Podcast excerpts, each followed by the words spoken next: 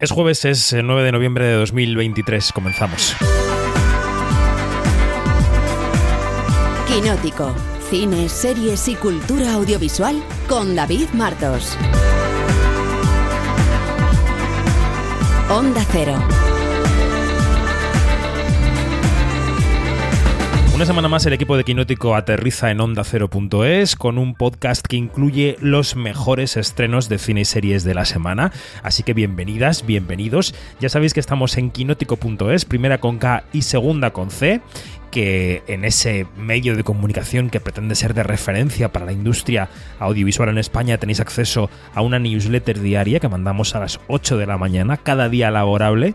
La podéis solicitar en kinótico.es/newsletter, y que en Kinótico tenemos también suscripciones porque creemos que un periodismo audiovisual de calidad debe ser soportado por sus lectoras y sus lectores. Así que, hecha como cada semana la teletienda, vamos con los estrenos. Y antes de presentar a quienes hoy me acompañan para comentarlos, vamos a escuchar el tráiler de la película de la semana, la película más taquillera. Vuelve la factoría Marvel, vuelve con una película que ha llegado de Estados Unidos con críticas mixtas, pero que parece que aquí se están encauzando. Es una cinta de Nia DaCosta que se llama The Marvels. Ha interconectado nuestros poderes lumínicos, así que nos intercambiamos cuando los usamos. Buena teoría. Tú puedes absorber la luz. Yo puedo verla. Y Kamala... ¿Quién es Kamala? Hola. Puede transformar la luz en materia, cosa que no había oído nunca. Os lo puedo enseñar. ¡No!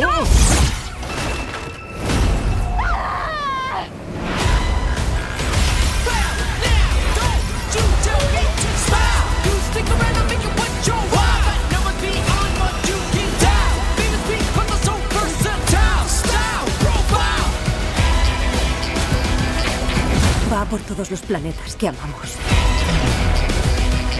Yo jamás elegiría meter a nadie en esto. No eres lo único que se interpone entre esto y el universo. ¡Hola! ¿Somos un equipo? Sobre este tráiler de The Marvels, saludo a la Mujer Maravilla de Kinótico, Yanina Pérez Arias. ¿Qué tal? Buenos días. Muy, muy. Ay, eso lo de Mujer Maravilla, por favor, que me lo creo. Ja, ja, ja. Es un poco antiguo el apelativo, pero no pasa nada. Yo te lo aplico igualmente. Y Dani Mantilla, que cuando tú esto lo escuches será cuando sea, pero él, cuando lo estamos grabando, acaba de salir del pase de prensa de The Marvels. Dani, ¿qué tal? ¿Cómo estás? Pues recién salido del cine, efectivamente, porque en este caso se ha tenido a bien hacer el pase la víspera del programa, la víspera del estreno, la víspera de festivo. Y cuando hemos salido ya se ha levantado el embargo de la película. Pero bueno, estas cosas pasan a veces con los blockbusters y estamos aquí para comentarla. Bueno, claro, ni Janina ni yo la hemos visto todavía. Yo la voy a ver este mismo jueves. La película de Marvels, que es el regreso de Marvel, del universo cinematográfico de Marvel, del canon, a la gran pantalla en España y en todo el mundo, reúne el personaje de Capitana Marvel... Reúne el personaje de Mónica Rambeau, que conocimos en la serie de Bruja Escarlata, y reúne a Miss Marvel, que hemos visto en una serie de Disney Plus. ¿Es así, no, Dani? Así es. Sí, se abre un portal por cosas que explica The Marvels y retoma una escena que veíamos al final de los créditos de la serie de Miss Marvel en Disney Plus, y se ven, bueno, atrapadas o juntas, reunidas en una aventura que tienen que enfrentarse a una villana, básicamente. Pues para salvar el mundo, como siempre. Venga a salvar el mundo todo el rato. Y bueno, la película, decía yo, que venía con críticas un poco reguleras de Estados Unidos, que había algún eco de que en España podía haber gustado un poco más, pero no sé, tú nos dirás cómo es la peli, qué te ha parecido. Pues me parece que es una película que Marvel, más que tener ganas de hacerla, tenía ganas de haberla hecho. Porque, a ver si me explico, a nivel de titulares está muy bien. Es una aventura protagonizada por tres mujeres, una afroamericana, una blanca, una hindú, pero también hay una directora que es Nia DaCosta, que venía a hacer Candyman, con una villana también femenina. Es decir, es un relato muy femenino delante y detrás de las cámaras, que desgraciadamente hemos visto muy poco en el cine de superhéroes. Se me viene a la mente Wonder Woman, porque, por ejemplo, Capitana Marvel estaba codirigida por un hombre también, que ni siquiera ha habido muchos intentos pero creo que es una película que no tiene mucho que contar. Es una pequeña aventurilla que igual en otro momento del MCU, del universo cinematográfico de Marvel, hubiera entrado mejor, pero ahora mismo la historia general está un poco en crisis porque no tenemos muy claro hacia dónde vamos, que sí sabemos que está en la Secret Wars o la nueva película de los Vengadores dentro de varios años, pero como que no hay un camino muy establecido como sí lo había en las primeras fases. Y es una peli que te deja un poco de sin más.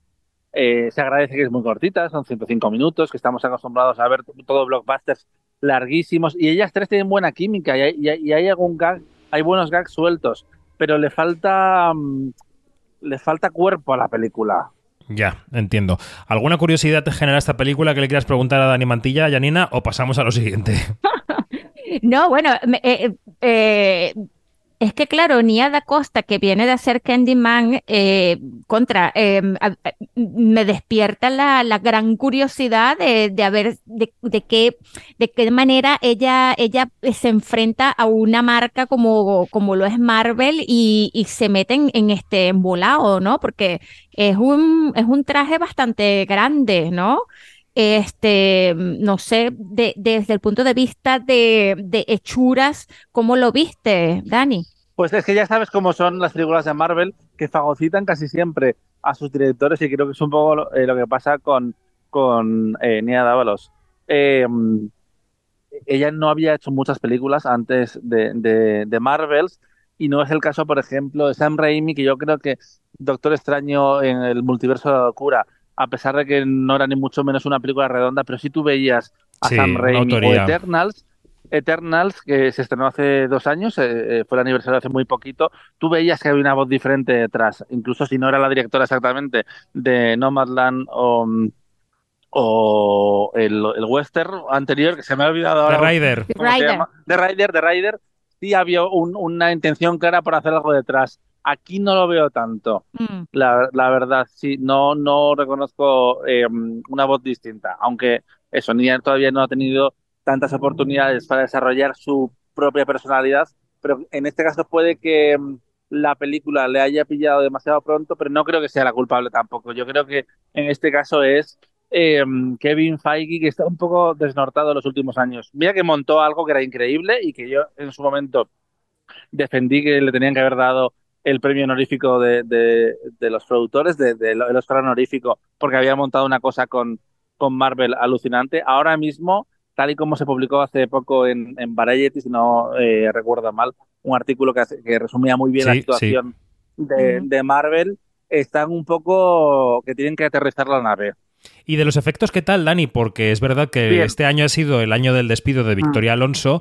Se dijo que había ocurrido por haber acudido a la temporada de premios como productora de Argentina 1985, pero ese mismo artículo al que tú aludías de Variety decía que eran los efectos de Quantumania los que habían desatado toda la caja de los truenos, ¿no? En este terreno, ¿cómo está The Marvels? Hombre, es que recuerdo que cuando salimos de verla en el pase de prensa teníamos en común esa opinión, que es que lucía realmente mal. No, a mí me parece que es una película igual algo más sencilla en cuanto a ambiciones, pero que estaba bien resuelta. Igual que cuando vimos Guardianes de la Galaxia 3, tenía muy buenos efectos especiales. No es el problema, no el acabado técnico de Marvels no es el origen de sus debilidades. Que por cierto sigue todavía acreditada Victoria Alonso, me he fijado en los títulos de crédito, aparece todavía como productora ejecutiva, no sabemos hasta qué punto seguirá, veremos las secuelas de la relación, pero sigue estando ahí. También tenemos una escena post créditos, por cierto, solo una, así que la gente que vaya a verla no espera una segunda. Pero eso ya está decidido en Marvel. Efectivamente. Bueno, semana de grandes directoras, en Estados Unidos y en España, porque si The Marvels llega este jueves a los cines, el viernes es el día del estreno, el día 10 de noviembre, de 2 directoras españolas, una mucho más consagrada que otra, pero bueno, vamos por partes. Vamos con Un amor, de Isabel Coixet. Es la adaptación a la gran pantalla de la novela de Sara Mesa, que es una novela muy conocida.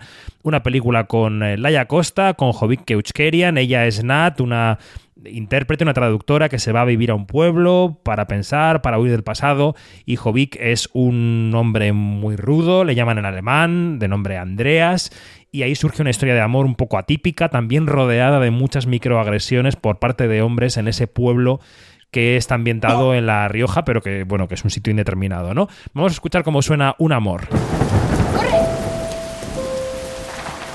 Ya viste cómo estaba todo. Esto no es una casa rural con encanto y gilipolleces de estas que ya te lo dije, ¿te acuerdas? ¿Por qué aquí? ¿Por qué no? Ven. Sí, eso, ven. Tú eres Andreas, ¿no? Y tú, Nat. Aquí todo el mundo sabe todo de todo el mundo. Yo soy Carlos. Bueno, ¿no? Que somos vecinas. Se te volverá a inundar todo cada vez que llueva. No quiero que te enfades. Estás en tu derecho de enfadarte, es un riesgo que corro. Las goteras van a ir a más. Yo puedo arreglarte el tejado a cambio de que me dejes entrar en ti un rato. Bueno, yo creo que Janina Pérez Arias ha dado aquí su opinión sobre la película, porque ya hablamos sobre ella en San Sebastián, pero como llega el estreno, vamos a recordar lo que pensamos sobre ella. ¿Qué te pareció Un amor de Isabel Coixet, Janina? Bueno, a mí me pareció una muy buena adaptación de una novela que en su momento a mí, como a muchos lectores y a muchas lectoras, le causó un dolor de cabeza, porque no es una lectura fácil en cuanto a que es una historia que de verdad que te atrapa, sí, pero que lo que da ganas es de pegar el libro contra la pared. Y eso de verdad que Sara Mesa es increíble lo que ha hecho con la novela o lo que escribió en esa novela, y me parece también muy buena y muy acertadas, mejor dicho, las decisiones en cuanto a la adaptación que hace Isabel Coixet. Y claro, el elenco está fabuloso, muy bien escogido, y también están muy bien escogidas esas microviolencias, como las llamas tú, que ya en la gran pantalla son muy macroviolencias. Y yo creo que es una película que está muy bien puesta. Es una de las mejores películas de Isabel Coixet. Sí. Y tú sabes que yo soy team Coixet. A mí no me importa lo que ella haga. Yo siempre seré team Coixet.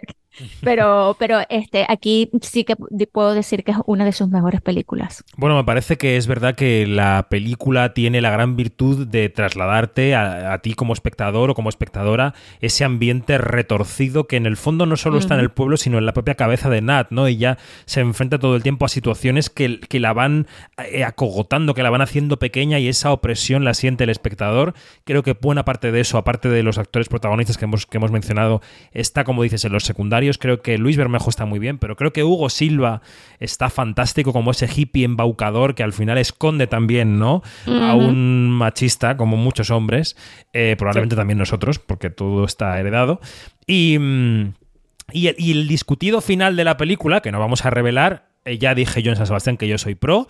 Sales de la película bailando y yo estoy a favor. Dani, ¿qué opinabas tú sobre Un amor? Pues yo te acuerdo una acción de Gianni. A mí es una película que me gustó, que me sorprendió la adaptación. Me daba mucho miedo cuando se anunció el proyecto, tenía mucha curiosidad por ver cómo lo hacía Isabel, pero recuerdo cuando leí el texto de Sara Mesa que me parecía muy difícilmente adaptable, porque era como muy cerebral, muy, muy atmosférico, y a mí me ha gustado la adaptación. Me sorprendió que en San Sebastián tuviera una reacción tan polarizada. Hubo gente que le gustó mucho, hubo gente que no le gustó.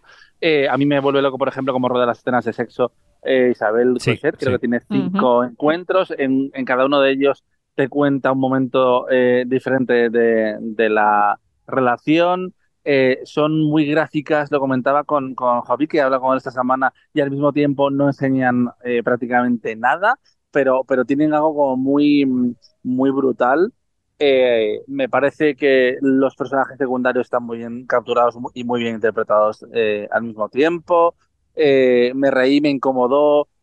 No sé, me pareció una peli muy interesante.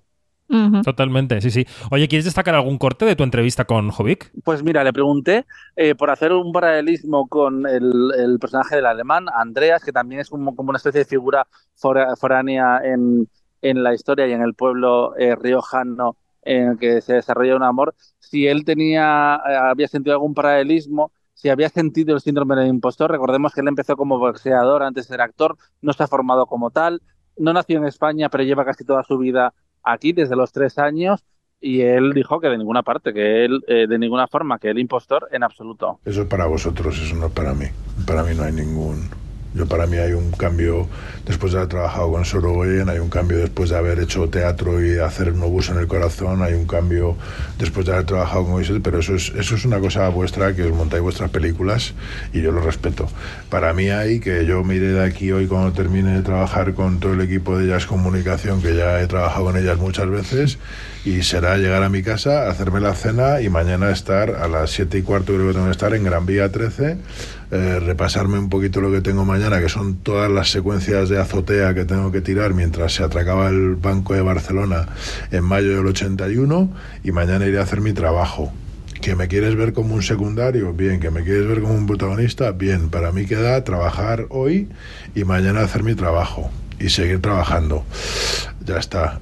Tengo una anécdota muy graciosa con Bayona en Donosti, que se equivocó, después de darnos los premios se equivocó y venía en la parra, pues como no lo conozco, pero me da la sensación de que suele estar bastante en sus cosas, y se sentó en nuestra mesa en vez de en la suya.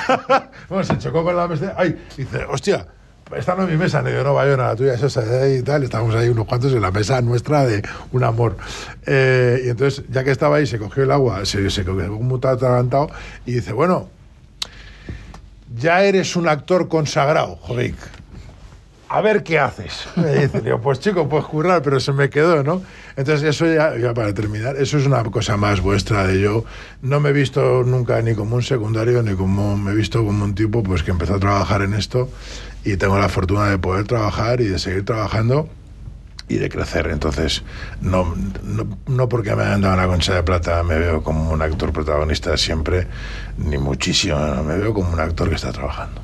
Además era de reparto la concha, en este caso. Y era de reparto además, correcto. Muy interesante el perfil de Hovik, y seguramente a partir de esta temporada de premios en la que va a estar nominado a todo, ha estado nominado en los 4K ya, es la primera que tiene, pues su carrera también cambiará o se transformará, y será muy interesante de ver. Bueno, pues Un amor es, yo creo, una de las grandes películas de la semana, la película española de la semana, con permiso de El Maestro que Prometió el Mar, película de Patricia Font que pasó por la Seminci. Si Coixet estuvo en Donosti, Patricia Font estuvo en Seminci. Es la historia de un maestro republicano de Antoni Benaiges, encarnado por Enric Auquer, que va de Cataluña a un pueblo castellano para tomar posesión de la escuela.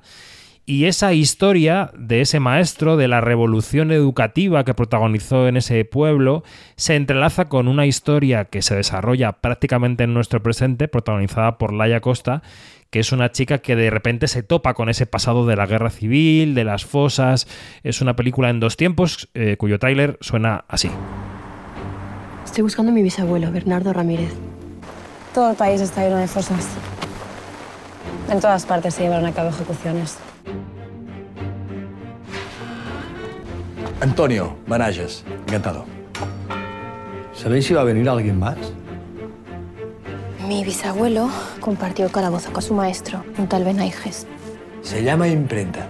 Con ella vamos a publicar nuestros propios cuadernos. Cuanto más aprenda ahora Emilio en la escuela, más opciones tendrá para su futuro. No me va a decir usted a mí lo que es mejor para mi hijo. ¿Listos? Ya. Y ese de ahí es Carlos. Abuelo. No voy a tolerar este comportamiento en clase, ¿eh, Carlos? Venga, Dani, empiezo por ti ahora, que además pudiste charlar con todo el reparto en Seminci. Recuérdanos qué te pareció El Maestro que Prometió el Mar. Me parece que es una película clásica, emocionante, políticamente importante. No me gusta utilizar la palabra necesaria porque creo que es como un poco cursi y al mismo tiempo... Un poco terrible, sí. Sí. No la utilizamos... bien, pero fue interesante el ejercicio de antes de mi rueda de prensa escuchar cómo fue antes de mi entrevista escuchar cómo fue la rueda de prensa. Es un tipo de historia que toca unas teclas muy concretas, que demuestra que todavía hay heridas en este país que nos han cerrado. Además, la cuestión de las fosas comunes realmente se ha tocado muy poco en nuestro cine. Está Madres Paralelas, por supuesto, está El silencio de los otros, pero apenas había aparecido en relatos de ficción, que además en este caso tiene una vocación claramente popular, que también es importante, porque a veces el cine de autor se hace un poco de espaldas al público, no siempre, pero creo que en este caso lo hace de la mano. Y hubo un momento muy emocionante en la entrevista que hicimos con todo el equipo, con Luisa Gabasa, que creo que podemos escucharlo, porque también te explica por qué es importante contar una historia como esta. Hay dolor en todo esto. O sea, yo sé que esta tarde lo voy a pasar muy mal, porque toca lo que no viví, como tú muy bien dices. Yo soy del 51, pero yo he visto en la tienda de mi padre tenía una joyería, un juez de la República que para ganarse la vida vendía hilos. Y yo recuerdo la tristeza de aquella mirada. Nunca la he olvidado, don Miguel, yo lo adoraba. Aquel hombre elegante, un señor de la República, ¿sabes? Un señor juez, vendiendo hilitos para poder sobrevivir, porque la guerra fue tremenda, pero esa victoria aplastante y genocida donde... Bueno, en fin. Y aún no hemos salido de ahí. Seguimos viviendo en una España doble, donde hay facciones que quieren tapar todo esto, que quieren tapar la memoria, que quieren negar lo que es una evidencia y que tiene que salir a flote. Cueste lo que cueste, porque si no, este país nunca será un país con honor. Tanto que hablan de la patria y del honor, el honor es que esos muertos salgan de las fosas. Y dicho esto, le cedo la palabra a mi compañera.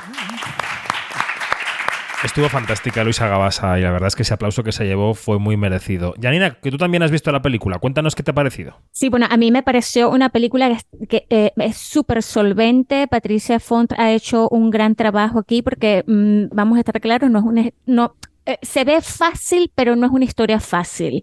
No es una historia fácil porque por muchas razones. Primero, por todas las ronchas que levanta todavía el tema en la sociedad española. Y por otro, porque de todas maneras vas a pensar en La lengua de las mariposas. Y tener la carga de La lengua de las mariposas, que es una película de José Luis Cuerda, que fue una película fantástica y que se ha quedado en la memoria de todas las personas que la han visto, y las que no la han visto, por favor, vayan a verla. Pues es bastante difícil, pero yo creo que El maestro que prometió el mar está muy bien, llega en un momento bastante significativo de actual, y me parece que el elenco está fantástico. Enric hace un trabajo brillante, es una luz increíble. Sí. Y de verdad que bueno, todo lo de cómo hilan lo de la memoria histórica y lo de las fosas comunes, yo creo que ha sido genial como lo han resuelto, y de verdad que la recomiendo bastante. En las próximas semanas, durante la votación de los Goya, vamos a emitir un podcast especial con Enric Auquer, que ya hemos grabado, y yo creo que es una conversación en la que él se muestra muy sincero sobre la profesión, sobre su trayectoria.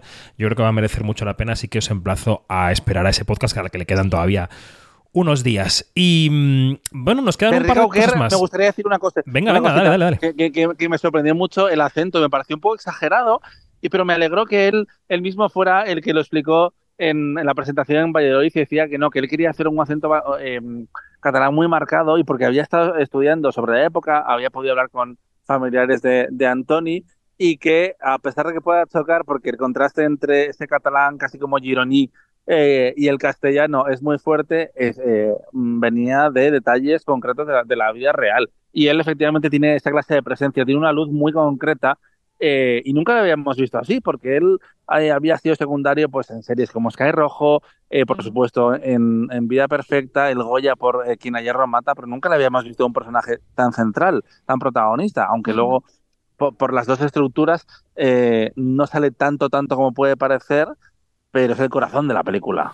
Bueno, él, sí. No quiero revelar detalles de esa conversación que estaba yo cebando, pero me ha contado que ha rechazado varios protagonistas por varias razones. Una de ellas porque es padre y que no quiere hipotecar tanto tiempo para papeles determinados, prefiere hacer cosas un poco más pequeñas.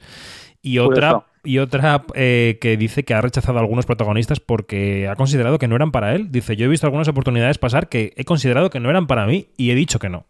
Entonces, bueno, pues es un perfil interesante que yo creo que tenemos que seguir. Habrá que escuchar el podcast. Sí, hombre, sí. Estáis obligados vosotros. Los oyentes pueden o no, pero vosotros, vamos, lo tenéis como obligación. Digo, que nos quedan un par de cosas por escuchar. La primera, llega a Filmin, ha llegado ya una serie británica que se llama Nolly, protagonizada por Helena Bonham Carter, una serie que, bueno, se pudo ver aquí un avance en el South Series Festival, en el que estuvo nuestro Luis Fernández, pero bueno, la ha visto María Jo Arias. Vamos a ver cómo suena la serie y lo que ella opina sobre Nolly. ¡Acción! Buenas noches, soy Noel Gordon. Motel Crossroads. ¿Puedo ayudarle? No. ¿No te han dicho que no uses mi silla? Sí. Error. ¡Doña Noel Gordon! Todo lo bueno llega a su fin. Tienen planes para el futuro de la serie, pero sin ti. Si ella sepa, nos vamos todos. No me matéis. Estamos hablando de Meg. ¿Ah, sí? Morning, quinóticos, quinóticas. Hoy me pongo british y os voy a hablar de la nueva serie de Russell T. Davies, creador de Years and Years, que se estrenó esta semana en Filmin. Se llama Nolly y es una serie muy británica en muchos sentidos. Para empezar, sigue el modelo de 3 capítulos una temporada, lo cual está muy bien para un maratón de fin de semana. ¿Qué digo de fin de semana? En un solo día te la ves, porque es la típica serie que te engancha desde el principio y no te suelta hasta el final, con una Helena Bonham Carter maravillosa y divertidísima. También tiene un papel un poco más pequeño, pero no menos divertido y maravilloso, Margatis, que está caracterizado como solo él sabe. Y la historia que cuenta es la de una actriz y presentadora de televisión británica, Nolly Gordon, y va contando cómo pasa de ser la gran estrella de la televisión británica a alguien a quien echan a la calle y no sabe muy bien qué hacer con su vida. Creo que es un retrato muy divertido y muy profundo, en el fondo, de lo que es ser una estrella, haber dedicado toda tu vida a algo, seas actriz, periodismo o ingeniero aeronáutico, y darse cuenta de pronto de que no tienes vida más allá de tu profesión. Habla del cariño del público, del superarse a sí mismo, del encasillarse. Una recomendación para el fin de semana que de verdad merece la pena. Un abrazo a todos. Te espera muchas cosas, alegría, diversión. Vas a brillar más que nunca. ¡Estás viva! ¡Ah, lo sé! ¡Hurra! ¿Te ves capaz? Ya lo verás. Esto es Nolly, y como aquí tenemos a una experta no solo en cine latinoamericano, sino en documentales, que es Janina Pérez Arias, que se está viendo todos los documentales habidos y por haber. Ella me decía, no puedes acabar el programa del podcast sin hablar de La Singla, de Paloma Zapata, que es un documental que se estrena este viernes y que suena así. La primera vez que vi bailar a Antonia Singla fue en unas imágenes antiguas colgadas en internet. No había visto a nadie antes bailar así. Por eso me resulta tan extraño no haber oído nunca antes hablar de La Singla.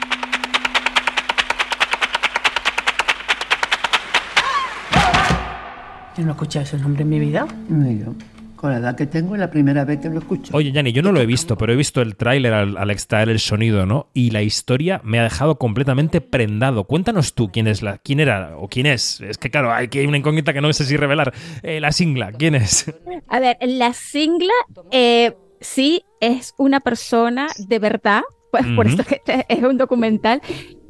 Chico, y mira, es una cosa que es una persona con deficiencia auditiva que creció en una barriada en Barcelona, y además gitana, y se convirtió en una de las mejores bailadoras de su época. De flamenco, sí. De flamenco, exacto. Y de repente, en el pico de la fama, empezó muy pequeñita, como se puede ver en el póster y como se puede ver en el tráiler. De repente, como a los 30 años, cuando iba a cumplir 30 años, desapareció del mapa. Uh-huh. Entonces, lo extraordinario de este documental es que primero entras en el fenómeno de cómo una chica con deficiencia auditiva logra tanta perfección en el baile, luego en todo esto de lo que es la fama, y después caes en el enigma del misterio de ¿Qué ha pasado con esta mujer? ¿Dónde está metida? ¿Murió? ¿Todavía vive? ¿Qué es lo que pasa? Entonces, Gianni, claro, dime. Yo tengo una pregunta. Me estaba recordando, de según te escuchaba, a Searching for Sugarman, que también juega con un misterio y con un éxito muy particular. ¿Tiene algo que ver el documental más allá de esa premisa? Sí, sí y no. A ver, lo que hace Paloma, que a mí me parece muy interesante, es que incluye una cosa de falso documental que es una parte que es como actuada, que recae en manos de Helena Caitani, y entonces, claro, lo que hace Helena, que tiene un personaje que se llama Helena, es hilar la historia. Ella va buscándole el rastro a La Singla, pero en eso que está buscando el rastro de La Singla nos descubre el personaje, ¿sí? Tiene también una parte de archivo muy, muy valiosa. De verdad que está muy bien montada la película, y además vienen entonces todos los subtextos, todo lo que se ha encontrado o lo que podríamos encontrar en esta historia, que no solamente tiene que ver con la fama, tiene que ver también con violencia, tiene que ver también con ¡ping! Ya no voy a decir más nada, porque entonces voy a hacer un spoiler, y de verdad que este documental tiene 10, o sea, está muy bien montado, porque con esta historia tan potente todo podría haber salido mal, porque lo que hubieras hecho, o sea, se pudo haber hecho una cosa así como que la página de Wikipedia entera. Pues no, Paloma Zapata lo que hizo aquí fue buscarse el camino más empedrado y de una forma muy creativa. De verdad que está fantástica La Singla. Bueno, pues vaya semana. The Marvels, Un amor, El maestro que prometió el mar, la serie Nolly y el documental La Singla. Hay para todos los gustos, así que no os quejaréis. Oyentes y oyentas, quinóticas, quinóticos, no os quejaréis de oferta. Dani Mantilla, Janina Pérez Arias, muchísimas gracias. Hasta pronto. A ti. Adiós. Hasta pronto.